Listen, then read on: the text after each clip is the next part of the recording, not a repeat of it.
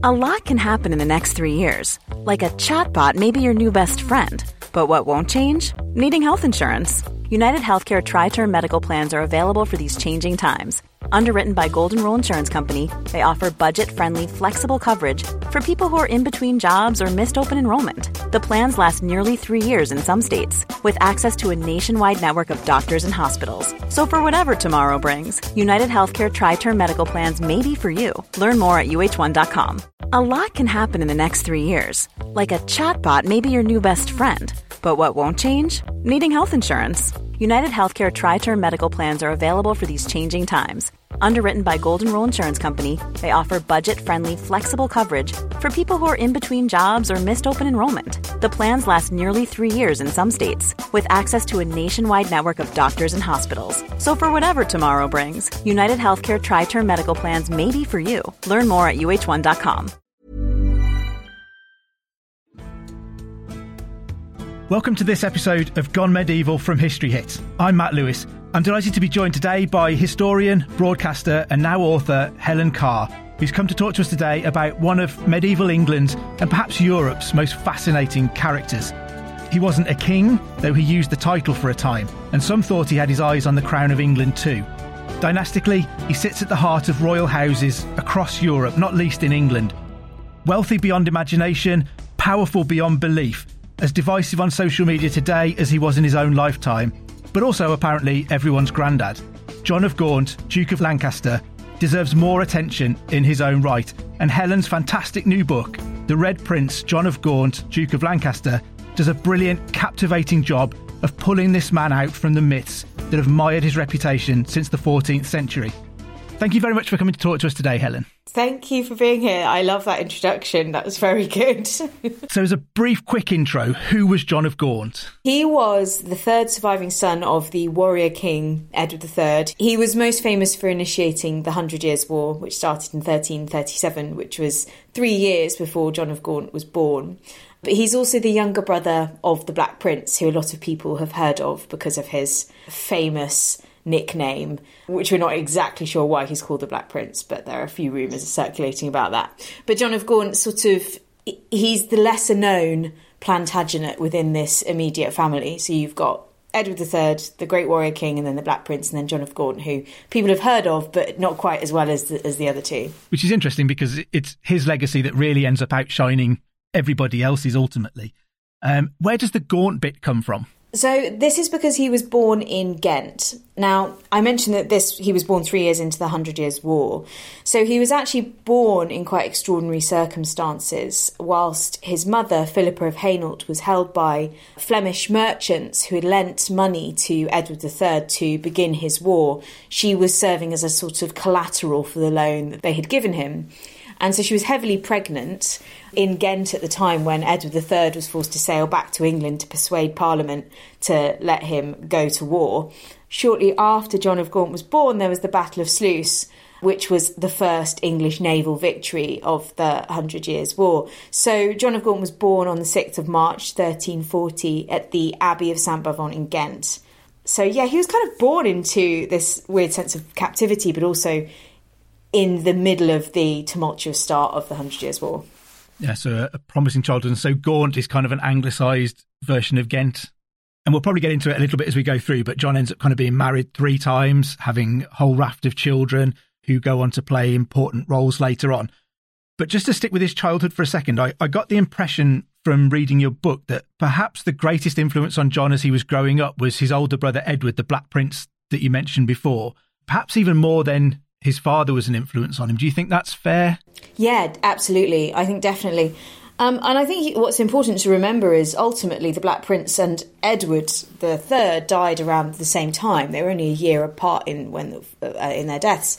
So John of Gaunt was influenced by his father, but it was more of a loyalty to his father um, and a sense of princely subjugation, whereas the Black Prince he he revered and he looked up to as a brother in arms, a brother, but also as a tutor. So from quite a young age, even though they were ten years apart, John of Gaunt lived um, in the Black Prince's household.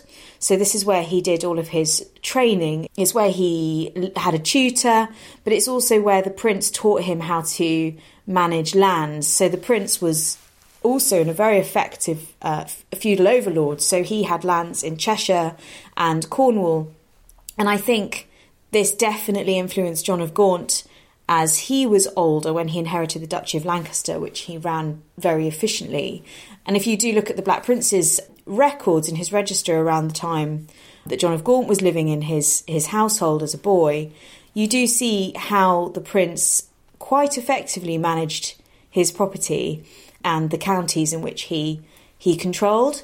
And so I think John of Gaunt domestically learnt a lot from his brother, and they, they spent lots of time together. In the accounts, the prince demonstrates that he was ordering clothing for John of Gaunt, he was ordering saddles to be made, even armour. So I think they were they were doing everything together. The prince was taking his brother everywhere with him. And from the age of 10, he even took him into battle.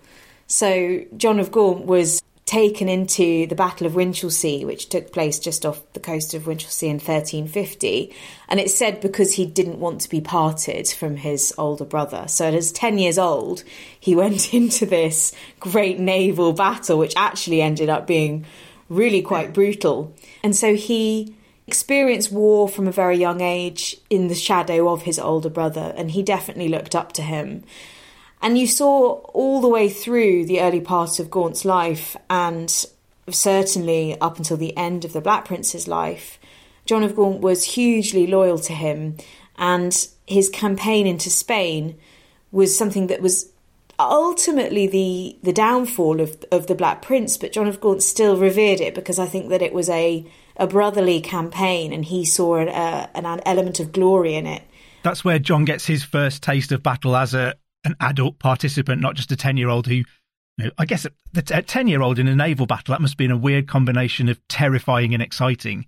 But it's part of, as part of the Black Prince's Spanish campaign that John gets his real first taste of being involved in a battle. First and only form like pitch battle. So it was his formative experience of pitch battle during the Hundred Years' War but it was also his only experience of pitched battle in the Hundred Years' War, which is something actually you probably know quite well.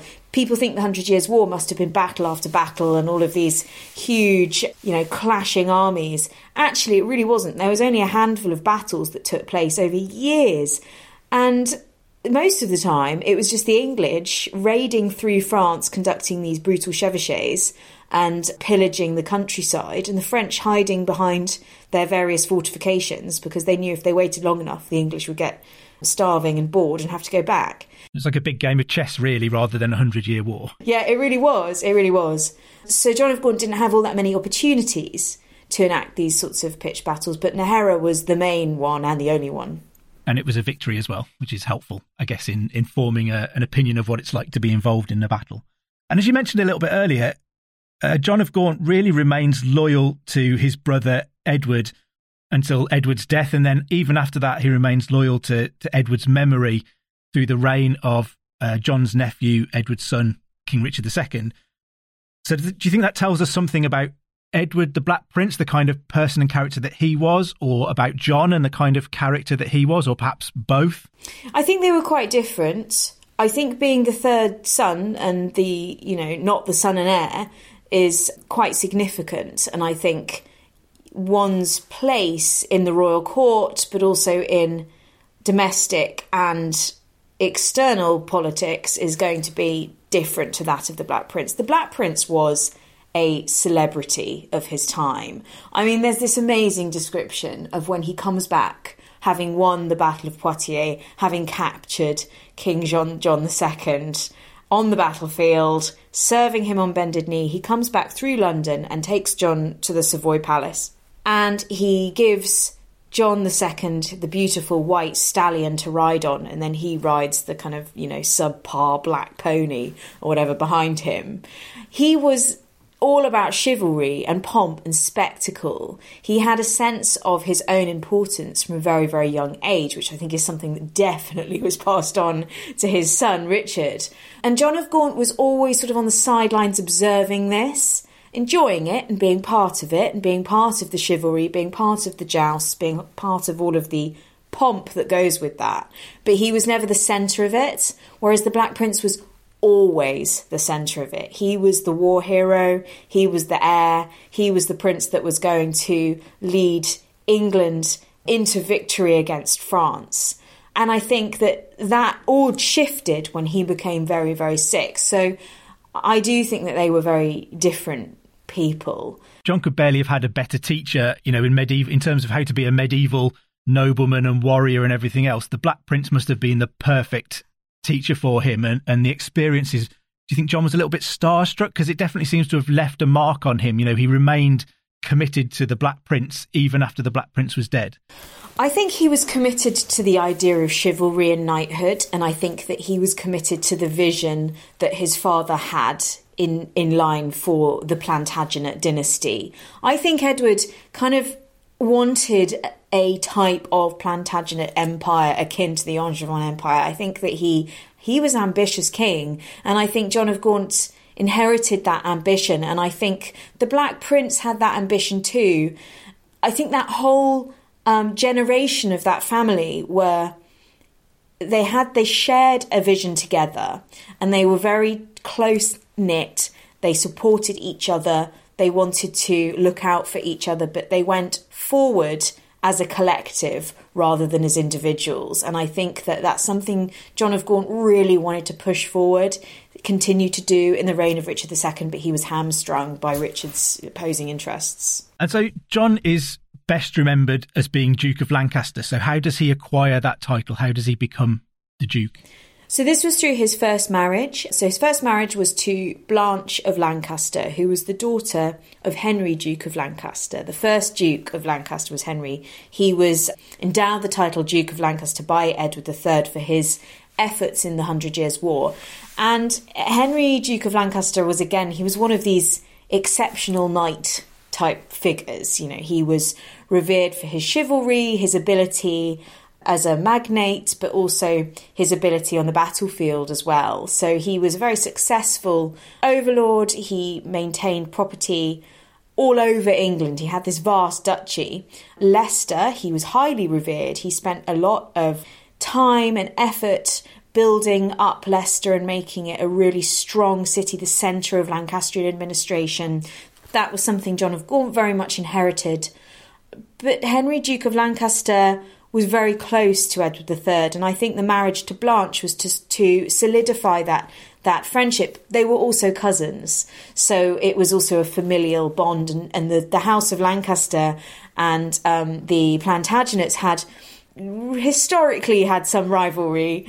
Um, if you go back to the uprising against Edward II with Piers Gaveston, and so there had been there had been tensions between the two houses before, but Edward III really sort of pulled that together with the marriage between Blanche and his son John.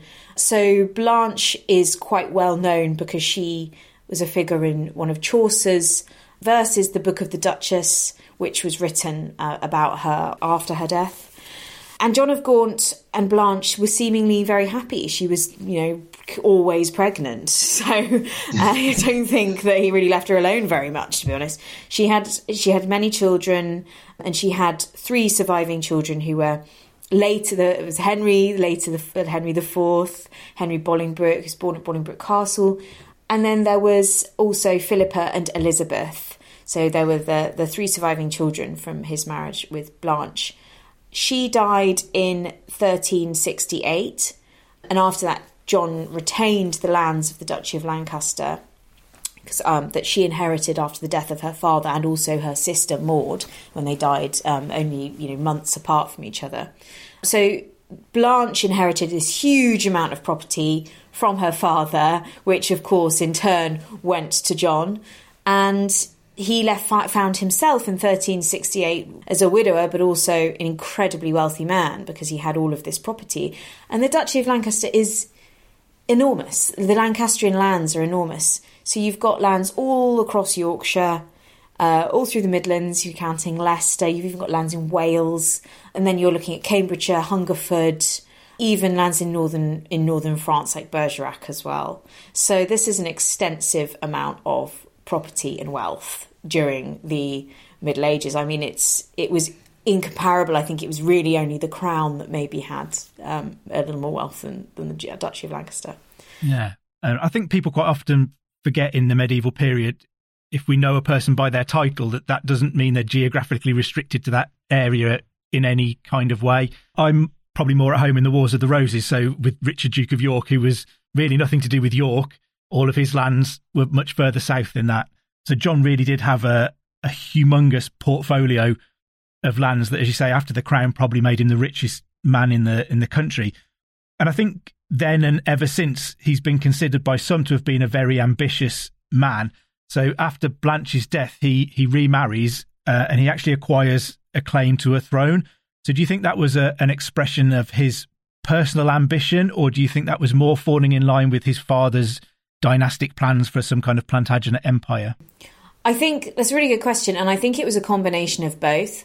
I think personal ambition probably superseding the you know the idea of a, an empire. I think that John's interest in kingship was piqued much earlier, so he was suggested at one point to be the heir to the Scottish throne. So, to put this briefly into context before we start going into Anglo Scottish politics in the Middle Ages, which we would be here for hours, there was continu- always tension on the border between the Scots and the English following various uprisings from the Scots and the Scottish Wars of Independence, is particularly famous under Edward I. So, there was always tension between England and Scotland, and Edward III saw an opportunity through David II, who was the son of Robert the Bruce, to introduce John of Gaunt as a potential his son as the heir to the Scottish throne following David II's death. So it was the idea was to unite England and, and Scotland by having effectively a ruler of Scotland that he could rely on because he was family. And John of Gaunt continued to be very popular in Scotland. This idea was floated, but it never manifested. But um, he was really popular. He he was liked, well liked by the Scots, which is something I'm, I'm sure we'll talk about later when we go into the later period of his life. And I think this idea, you know, this is in this is when John of Gaunt was about 17, 18 years old. This was floated that he could be a king in his in his own right uh, and ruling a land with the same level of glory as his brother and the same level of responsibility, I think was appealing to him. And it's always a dangerous bit of bait to dangle and then take away, isn't it? Once you sow the seed, it's difficult to get that out of someone's mind. Yeah, and I think that it had lingered in his mind. I don't think that it would have been anything that he deliberately sought out, but I think he saw an opportunity in Castile. So, following the Battle of Nájera in 1367, at which point the English fought on the side of Pedro the Cruel, uh, who was fighting against his half brother Enrique Trastamara, who was on the, who had the side of the French. So the French and the English were kind of fighting each other. But following the Battle of Nájera, which was an English victory, John of Gaunt's formative experience of battle, he fought in the vanguard. It was all very glamorous and wonderful. But following that, Pedro the Cruel was actually murdered by his by his half brother later on. There was a coup, and he was murdered and captured, and it was um, very Game of Thrones, you know, the Hound versus the Mountain, that sort of thing. And um, so after that, Enrique Trastamara took the throne of Spain, and Pedro's two daughters, Constance and Isabella, fled to the court of the Black Prince in Bordeaux. The Black Prince was increasingly sick after his campaign in Spain at Nájera. He was becoming so sick it was possibly dysentery, but it was an illness that eventually killed him many years later. And at that point, John of Gaunt needed to take over the Black Prince's position in Aquitaine. So he was charged with the position for a year of Lieutenant of Aquitaine. So he, the Black Prince went back to England to rest and recover, and John of Gaunt took over. Around this time, there is a source that say the barons in Gascony, the Gascon barons who were loyal to the Black Prince, suggested to John of Gaunt, you should take another wife.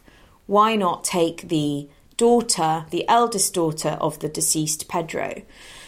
Now, this is really interesting because they then go on to say, because your heirs would then have a chance of you know, ruling the throne of Castile, they would have a, a, a legitimate claim and perhaps yourself.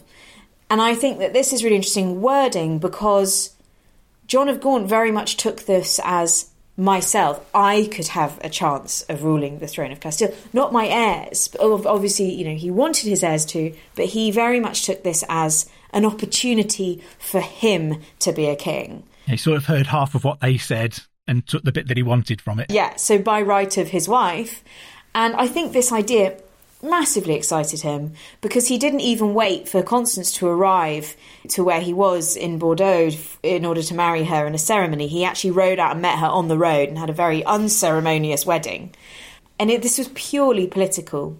And from that point, he took on the title King of Castile and Leon. And Castile at the time, just to explain to any listeners who are a little confused as the geography of Spain at this point, Spain was split into a variety of different kingdoms. Castile and Leon was the biggest one, right slap bang in the middle, and then you had Portugal, Navarre, Aragon, and Granada around it. So Castile was the main chunk of Spain. So this was an extensive um, amount of land and title, um, but also I think it did have some of these imperial connections as well because the Castilians had a very strong navy. Um, John of Gaunt, you know, if he controlled Castile, if you can imagine what England and Castile against the French could do, that would be quite a, that would be quite a force. They would be a superpower that would be difficult to contend with in medieval European politics.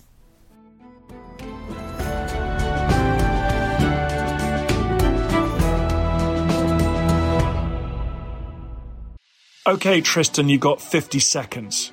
Go. Right, so Dan's given me a few seconds to sell the Ancients podcast. What is the Ancients, I hear you say? Well, it's like Dan's show, except just ancient history. We've got the groundbreaking new archaeological discoveries. This seems to be the oldest known dated depiction of the animal world, as far as we can tell, anywhere in the world. We've got the big names. It's one of those sort of great things, Pompeii. It's kind of forever rising from the dead and from destruction. We've got the big topics. The man destroys seven legions in a day. No one in history has done that. Subscribe to the Ancients from History Hit, wherever you get your podcast from. Oh, and Russell Crowe, if you're listening, we would love to have you on the Ancients. Spread the word, people. Spread the word.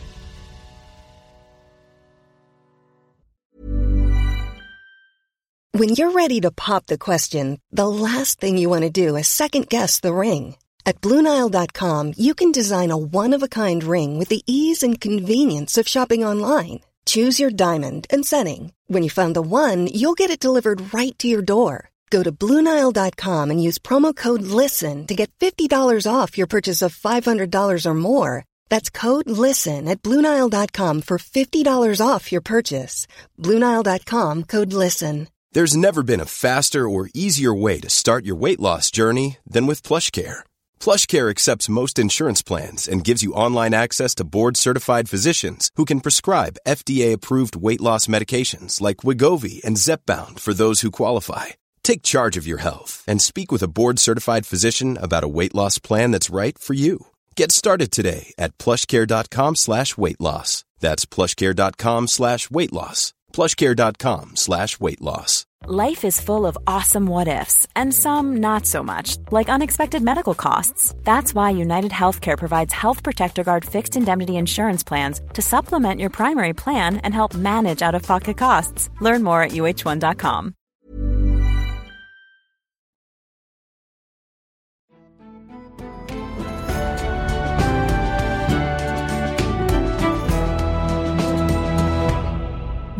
And I, I think from your book, it seems to me that this idea of becoming King of Castile was very much John's kind of passion project. It was what he really wanted to, to do for himself and get his teeth into. And I think you mentioned in, in the book as well, it led to some complaints that there were too many kings in England when he started using the title King of Castile. And that was kind of people's way of having a little dig at John uh, at the court of Richard II. Yeah, he was always criticised for you know, being a king, a displaced king. It was really weird because effectively you have the king of England, but then you also have another king. It's, it is quite strange, and I think people were suspicious of that. Yeah, it's a dynamic that English kings had always struggled with with lands in France, isn't it? So, you know, having another king in the kingdom is never a great position in a feudal society. But I think for people who find John of Gaunt to be quite an ambitious person, it's striking reading your book the number of times that John set aside his desire to go to Castile and enforce this claim for himself in favour of helping his brother out, helping his dad out, helping Richard II out. You know, he said his brother got more and more ill. John ended up in Aquitaine. So he seems to constantly set aside his own, what I would say is passion project in favour of helping the family. So it's quite a selfless streak in what we generally see as an ambitious man. Yeah, he was hugely loyal, and I think this is that's you've you've really hit the nail on the head with that because he was ambitious, but I think you know, like any of I'd be you, you have to be careful with any of these figures in history as much as you have to with people in the now. You can't sort of there are many nuances to people and you can be ambitious and cunning and feckless and all of these different things.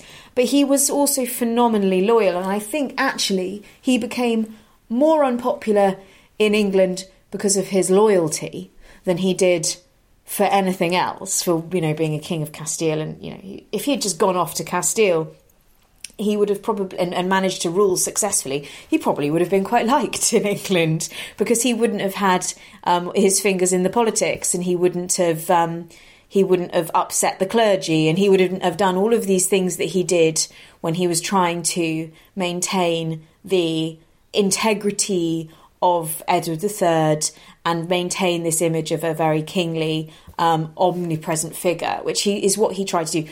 John of Gaunt was a royalist through and through, and what he didn't like was the merchant classes which were gaining more power in the second part of the 14th century, particularly following the Black Death.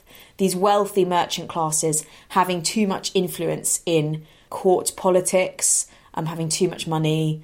Um, the crown increasingly relied on the revenue from the wool trade it, he didn't like that because it gave these mercantile figures, these merchant oligarchs of London, more power over the king. So when things like the Good Parliament come to a head and all of the king's dirty laundry is aired, John of Gaunt really was just trying to he was just trying to protect his father and protect his name. Trying to defend the institution of the crown rather than anything else. And it's interesting you mentioned he wasn't afraid to upset the church because he he quite often veered somewhere close to heresy, didn't he? You know, famously uh, involved with John Wycliffe and the Lollards and people like that. So he wasn't afraid to to kind of flirt with heresy in an effort to get what he wanted. Do you think that was genuine religious concern, or was that a political tool? You know, a, a negotiating, bargaining position that he took up. I think probably probably the latter a bit more. Yeah, he was a big fan of allegedly saying he was going to drag bishops here and there. So he was going to drag a bishop out of by his hair out of uh, out of St Paul's Cathedral, and then he was going to drag a bishop to Windsor who wouldn't had come, who hadn't come to um, meet with the king. Yeah, he did get in quite a lot of trouble with the church, and he did ha- was did for a time support John Wycliffe. But I think that it's important to think actually a lot of the nobility at this time also supported Wycliffe ideals.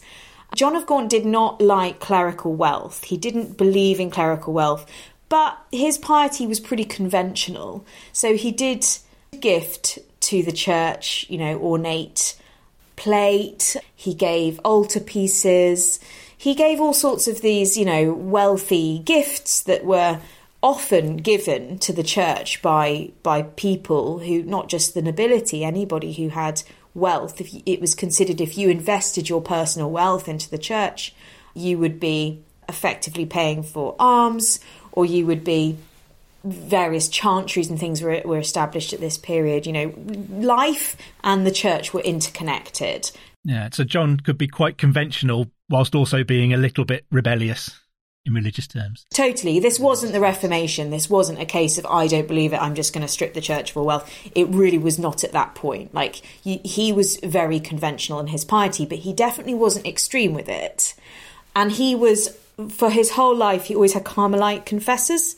And the Carmelite order were an order that um, prioritized very gentle piety. They didn't it, they didn't prioritize wealth and show and a demonstration of opulence. They were quite, you know, they were always quite mod- modestly dressed. I think he did he did believe in in the Wycliffe ideas for a period, and I think this was really a demonstration of his belief in in royal wealth and power being very different to church wealth and power, and he didn't think that the church should be demonstrative of that level of opulence that you would associate with, I, I suppose, high Catholicism at the time.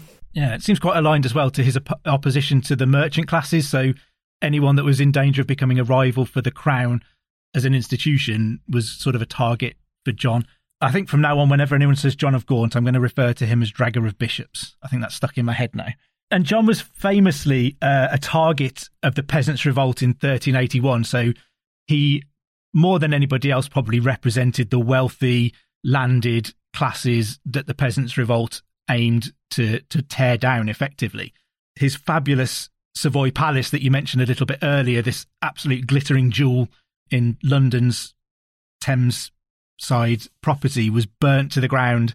But he wasn't there at the time, and this opened up a seam of John's life to me that I'd not really known about before, and that you alluded to a little bit earlier in his relationship with Scotland. So, as you mentioned, there was early potential um, that he could have been a king of Scotland, but his really strong relations north of the border seemed to persist for the rest of his life. So he's frequently tasked with securing peace on the borders.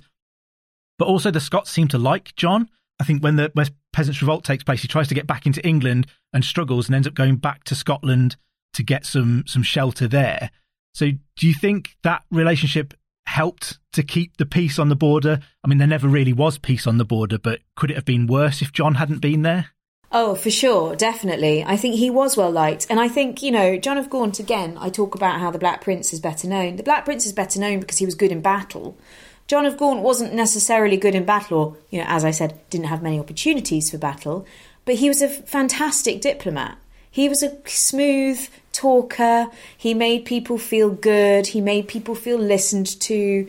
You know, he was he was an excellent politician, and that is why he was dispatched to the borders a lot. I think he was dispatched to the borders quite a lot for this reason, but also because Richard II wanted him out of his hair quite a lot of the time um, because he had too much influence and he was the best person at really sort of giving Richard a proverbial spanking when he was acting out of order. So he'd always push him off to Scotland to go and do some negotiations. But John of Gaunt was popular in Scotland. He had a very good relationship with the Scots and he respected them as well. So after the Peasants' Revolt, there was about a few days to a week lead time between John of Gaunt finding out. He tried to keep the revolt in England quiet in order to be able to smooth out and fin- finalise the, the negotiations that he had agreed with the Scots. But he was at the same time phenomenally nervous and vulnerable because he hadn't heard from Richard. He was the most powerful magnate in the land. He was effectively regent because Richard was really still in his minority, even though he'd never been officially appointed regent. He was sort of acting as a regent. And um, he had to go through this period of weeks of not hearing from his nephew, not knowing where he stood, with rumours of a rebel army of 20,000 rebels coming up to drag him from Scotland and and kill him effectively. So he had his entire household were in Pontefract at the time. He had to think about their safety. There were all of these these moving parts that he had to consolidate, whilst also being in a position where he was in in Scotland, you know, negotiating um, a truce on the on the on the mar- on a March day, which is a a, um, a day of talks, and it, but the Scots were still enemies. So he was in enemy hands, in a vulnerable position, and he was also the Duke of Lancaster and the, the uncle of the king. I mean, the fact the Scots didn't do anything about that, I think, is pretty remarkable because they were fully aware that there was a huge rebellion going on in England. They found out about it from their spies. So instead, John of Gaunt tried initially to go to Henry Percy on, in Northumberland. Henry Percy had basically been waiting for an opportunity to rebuff John of Gaunt and sort of put him in his place a bit because Gaunt had been given so much responsibility in the north. That was kind of Percy's domain, and he got a little bit territorial and wanted to put Gaunt back in his place. So he said to him, I cannot receive you. He sent him a message on the road, two two messengers, and said, I, I cannot receive you. I have had no word from Richard. You're not to go to any of your properties um, and you're to stay where you are. It's a strong power move from Henry Percy, isn't it? To take on the king's uncle, the most powerful man in the country, the nominal king of Castile, and say, you're not welcome. Uh, oh my goodness! And did Gaunt make him pay? But um, yeah, he was mortified, absolutely mortified. So he was forced then to go back up to Scotland, go back to the Scots who sent an escort of spears to meet him at Melrose Abbey, and escort him back into Scotland. He stayed at Holyrood Palace and he, he waited. But he was treated remarkably well. He was cared for and he responded by gifting the Scots um, enormously. I think this was partly to prove that he was still powerful. He gave them money, he gave them gifts, but I think that it was also because he was genuinely incredibly grateful. He gave the Earl of Carrick's son a little gold salt cellar in the shape of a dove so he was very thoughtful in what he was, you know, the gifts that he was giving um, in gratitude for his safety. And it wasn't for, for weeks until he heard from Richard and was able to move south again.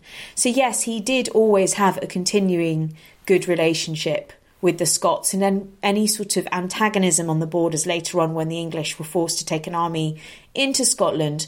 Gaunt was very respectful of the property that the Scots had, and he was re- respectful of the people. And I think he he purposely inflicted as little damage as he as he could get away with because I, I think he genuinely didn't want to destroy Scotland in the manner that he might be expected to because of the good relationship that he had. Yeah, he maybe felt like he owed them a little bit by that point. Because I remember you mentioning on one of the the actual uh, campaigns into Scotland that John of Gaunt was kind of singling out abbeys and things like that and saying you can't touch this under any circumstances because it was places that he'd been given hospitality and shelter.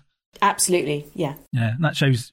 I guess it's a juxtaposition to the the ambitious, selfish man that we think we we know who was so unpopular that he was a target of the peasants' revolt. That actually in Scotland he he's so well liked they're happy to negotiate with him, and not just that, but to to give him shelter in his biggest moment of vulnerability potentially. Yeah, and also, you know, it's important to remember it wasn't just Scotland. I mean, really, John of Gaunt is con- is is considered to be this unpopular Richard III type caricature uncle. He was really not. He was actually incredibly well liked, particularly in places in Lancastrian lands. So, for example, Leicester, Gaunt was very well liked in Leicester. During the Peasants' Revolt, the people of Leicester actually defended Gaunt and Gaunt's property, and they thought, I mean, it was all ended up being a rumour, but they thought there was an army of rebels coming to attack Leicester, and they created their own little force and with pitchforks and anything they could get their hands on, and stood on top of the hill overlooking overlooking the walls of Leicester and waited in order to defend the town and Gaunt's belongings. They you know, they genuinely did admire him and care for him. So Gaunt, when he toured his lands, I think that he was really quite happy when he was touring his Lancastrian properties. He just wasn't liked in London, and that was because of this fallout with the clerics, but it was also, and the Bishop of London in particular, but it was also because of this idea of having two kings in one space and falling out with the merchant oligarchs. It was all within, really within London, its immediate home counties. So it wasn't so much in the north, especially not Leicester and the, the Midland counties. Yeah, uh, and as his career progresses, it's not until 1387, so 16 years after he marries Constance of Castile, that he actually gets to Spain to try and enforce his own claim in person. The campaign didn't go very well, although John sees his his one daughter from his first marriage married to King John I of Portugal, and his daughter with Constance is married to Henry III who is the King of Castile at this point.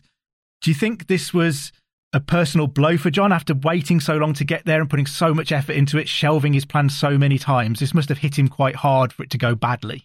I think it hit him enormously hard. I think he was utterly humiliated. I think he was infuriated. I actually think that he went through a period of depressive melancholy.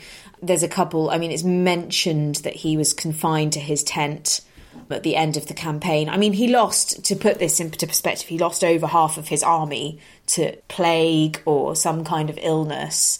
It was just a complete disaster. They were starving. The alliance with the Portuguese didn't go very well because the English and the Portuguese kept falling out.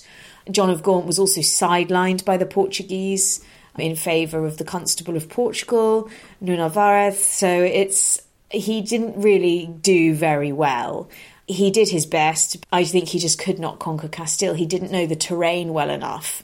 And he didn't know what he was going to be facing well enough. And I think it was he was conquered in the same way as, as the English were conquered many times in France, where he couldn't get them to come out and fight. He couldn't force them into a pitched battle. The army grew increasingly tired, lethargic, they couldn't stand the heat They were drinking lots of wine when they were used to drinking beer. They were getting sick. And it was really the conditions that destroyed the outcome of the of the campaign. And so, yes, I mentioned that he was confined to his tent, but interestingly as well, when it came to surrender, he never actually met with the King of Castile, who is Enrique Trastamara's now son, Juan. He never actually met with him to conduct negotiations. He just sent emissaries on his behalf, which I think is quite significant when he's negotiating um, a lot of cash and also a marriage between his daughter and, and Juan's son. He also never went back to Castile. He was a different person when he came back as well. He he just was not interested in war. He was interested in peace and just consolidating his himself and his dynasty after failing in Castile. I think it really was to him the ultimate failure. And there is a wonderful source that that uh, recounts him gifting his his crown. He was given a circlet by Richard just before he sailed to Castile to take to take it as his as his land, and he returned the circlet to Juan Trastamara um, as a gift of of um, surrender. Yeah, it's like a final admission that it was never really going to happen.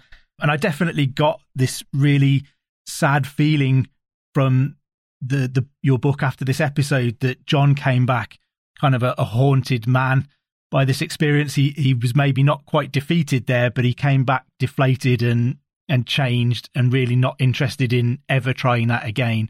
And I wonder whether that's a bit of a hangover from this era when maybe his big brother made it look too easy and John thought, you know, that was his only experience. John thought, I'll just waltz in there and I'll become king and found out it wasn't quite as easy as the Black Prince had made it look. Yeah, I think the Black Prince, I think it was more actually more ambitious than what the Black Prince ever set out to do. I mean, the Black Prince was very much just invested in the campaigns of his father, and the Black Prince won a battle, you know, and I suppose he won the Battle of Najera as well.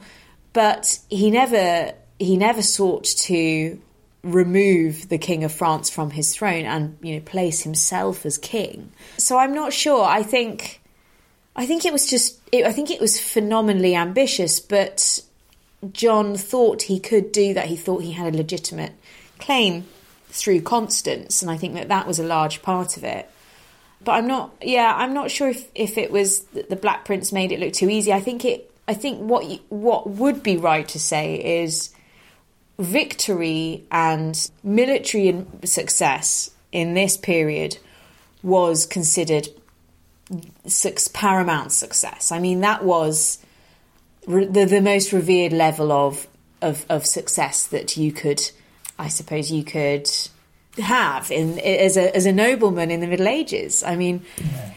war and martial glory was was everything. Yeah, but you, you can't get those victories if no one will come out and fight you. Totally, totally, exactly. So I think that um, I think in many ways John of Gaunt was just quite unlucky with that. But his diplomacy and his political acumen, you know, it was a bit it was considered boring and really in comparison to what the Black Prince was. Yeah, no no showbiz in peace treaties.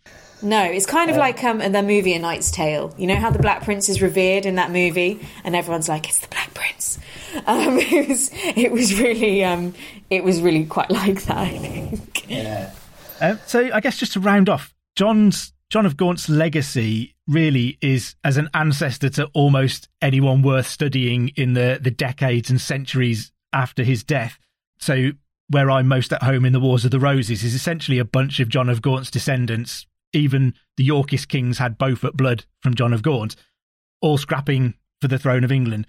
And there's obviously his impact on the Iberian Peninsula with his marriages into the royal families of Portugal and ultimately Spain and so many other European families. But do you think that does a disservice to John by forgetting the man himself that created all of this? It's not that it does a disservice to him. I think that he has just simply been forgotten.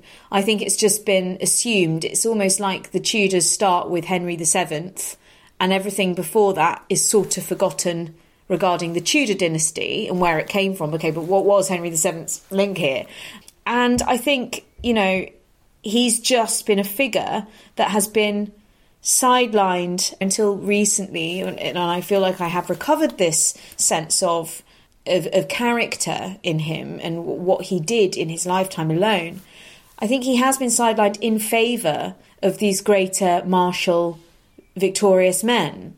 Much of John of Gaunt's life, despite the fact he was so heavily involved in much of the social, religious, and political conflict of the Middle Ages, war and chivalry and crusading and kings have always been what has been the most popular subjects, rather than a magnate who effectively was, you know, observing all of this and was heavily involved in it and actually had a larger impact going forward. Right, that's brilliant. Thank you so much. I would definitely recommend your book to anybody. You know, it really does pull John the man out from all of these ideas of what he was. Um, and we see him much more as a, a, fully formed character acting on the, the national and international stage. So I definitely recommend, now we can get down to bookshops again, definitely recommend that everybody goes out and grabs a copy. Thank you very much, Helen, for a, a fascinating glimpse at an incredible man. And as I said, Helen's book, The Red Prince, John of Gaunt, Duke of Lancaster, is out now and available in bookshops now that they're open again. If you've enjoyed this episode and would like to hear more on Gone Medieval, then subscribe wherever you get your podcasts and tell all your friends and family that you've gone medieval. While I've got you, I did catch an episode of Dan Snow's history hit entitled Life and Death in Medieval England. It's a fascinating chat with Dr. Eleanor Janega about the many ways to live, make a living, and ultimately to die during the medieval period. But anyway, I better let you go. I've been Matt Lewis, and we've just gone medieval with History Hit.